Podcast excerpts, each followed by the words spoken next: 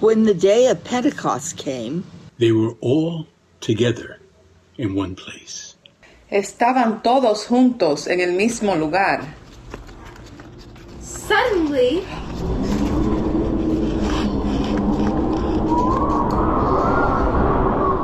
Improvisamente, 突然间， Euthus, De repente, like the blowing of a violent wind, came from heaven.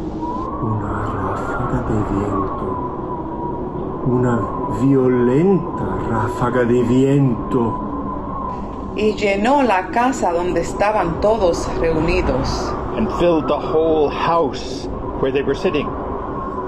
entonces, they saw what seemed to be like Tongues of fire, fire, fire, fire! ¡Fuego! fuoco, Pyros, 火焰，fogo, That separated and came to rest on each of them.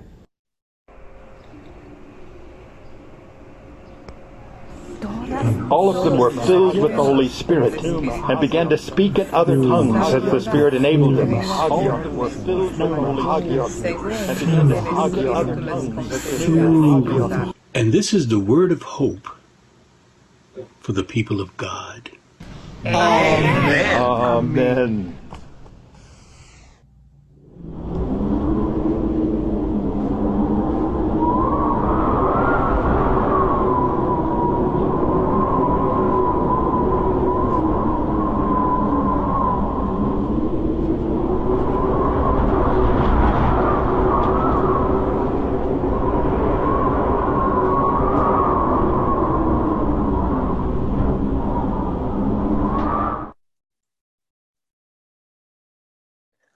On Pentecost, God gave the gift of the Holy Spirit to those gathered. And in doing so, they were able to discern voices speaking God's truth. A reading from 1 Corinthians chapter 12. Now, concerning spiritual gifts, brothers and sisters, I do not want you to be uninformed. You know that when you were pagans, you were enticed and led astray to idols that could not speak. Therefore, I want you to understand that no one speaking by the Spirit of God ever says, Let Jesus be cursed. And no one can say, Jesus is Lord, except by the Holy Spirit. Now, there are varieties of gifts, but the same Spirit. And there are varieties of services, but the same Lord. And there are varieties of activities, but it is the same God who activates all of them in everyone. To each is given the manifestation of the Spirit for the common good.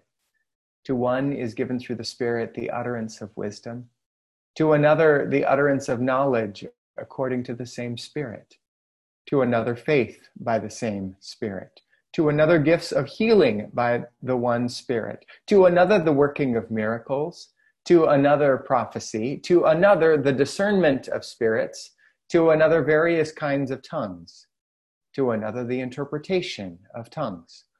All these are activated by one and the same Spirit, who allots to each one individually, just as the Spirit chooses. For just as the body is one and has many members, and all the members of the body, though many, are one body, so it is with Christ. For in the one Spirit we were all baptized into one body Jews or Greeks, slaves or free, and we were all made to drink of one Spirit. Hear what the Spirit is saying to the church. Thanks be to God.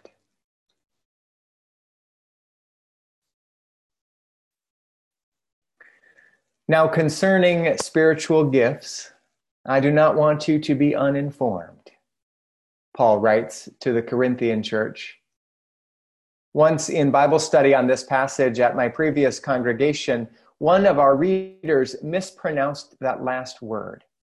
She said, Concerning spiritual gifts, I do not want you to be uniformed. Well, this brilliantly expresses Paul's point here. Bring together diverse talents and spiritual gifts together but don't try to flatten them out or make everyone the same. I do not want you to be uniformed. What Paul does want, and what the church in every place seeks, is to affirm our different gifts, our unity in the Holy Spirit, and our determined commitment to the common good. The Roman city of Corinth in Paul's day was a center of trade, full of different languages, cultures, and practices from across the Mediterranean.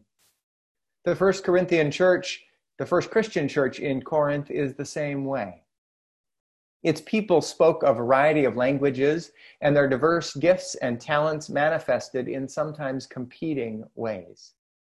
The Corinthians quarrel among themselves, contesting which spiritual gifts are better speaking in tongues, wisdom, prophecy, secret knowledge, healing, working miracles, and the list goes on. One way that Paul could stop the fighting between them would be to say that everyone should be the same. But instead, Paul recognizes the differences among their abilities and names each as a gift from the Holy Spirit. This is part of the mystery of Pentecost, which we celebrate every year as the birthday of the church. Remember that as the Holy Spirit came upon the believers in Jerusalem, she took the symbolic form of tongues of fire, and we're told that a tongue rested on each of them. Ever since, the church has celebrated the diverse gifts of its people, signs of the ever creative, abundant Holy Spirit we embody and gather those gifts here today as the church. Spiritual gifts that are various abilities to care for the community. None of us can do everything, but each of us can do something. We can give witness to the flame of the Holy Spirit that is above our heads. We are not uniformed, but we are united by the one Spirit.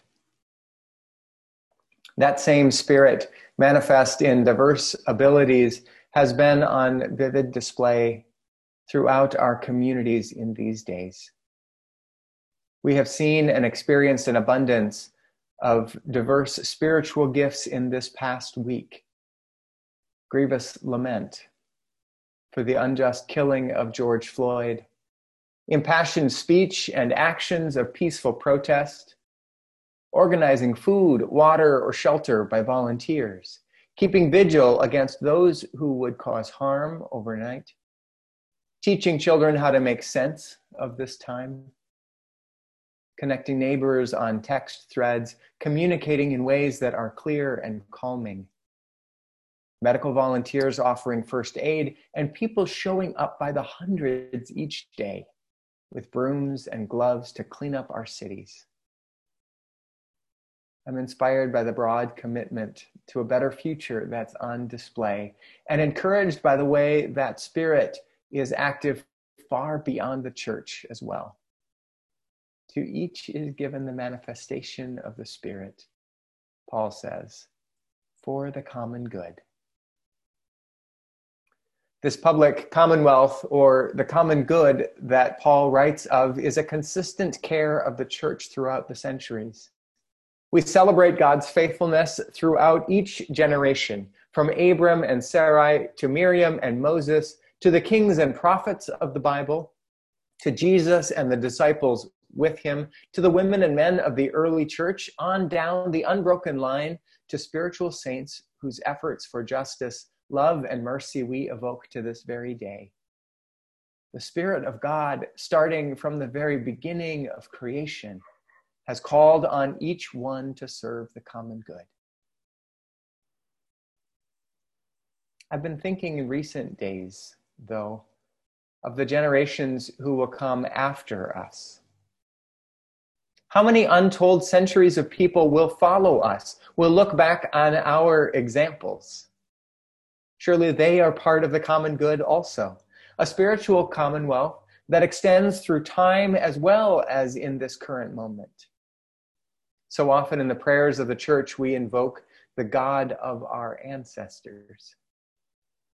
What would it look like if we prayed instead to the God of our descendants? How would keeping our descendants top of mind change the forms of our faithfulness? Would we find greater courage to be the church for future generations? What decisions would we make now instead of later, or make differently if we held our descendants firmly in mind? What would we do now rather than delay for tomorrow?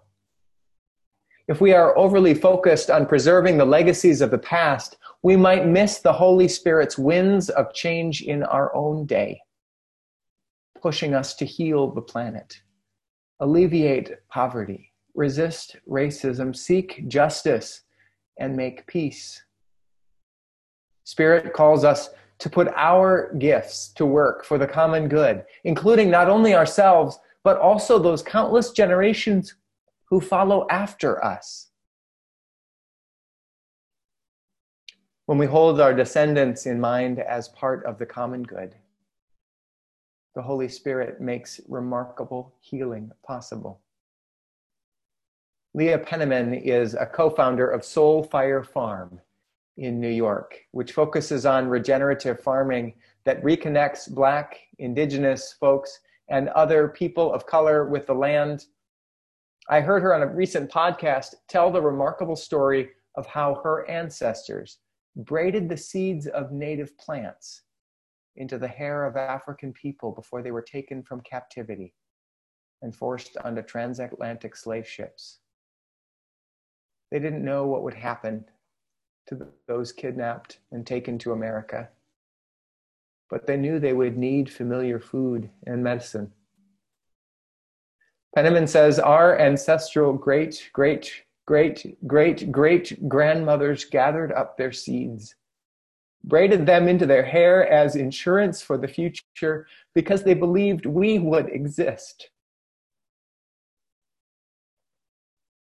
However, many generations later, Leah Penniman started doing urban farming in the city dirt of Worcester, Massachusetts, poisoned by lead and other toxins. She discovered that one of the plants that came from Africa, a flower called pelargonium, has a superpower, which is that it accumulates lead and other heavy metals into its leaves to cleanse the soil. She says, we ended up doing using the, she says, we ended up using the pelargonium all over the city to do phytoremediation and started to pull the lead out of soils and rehabilitate.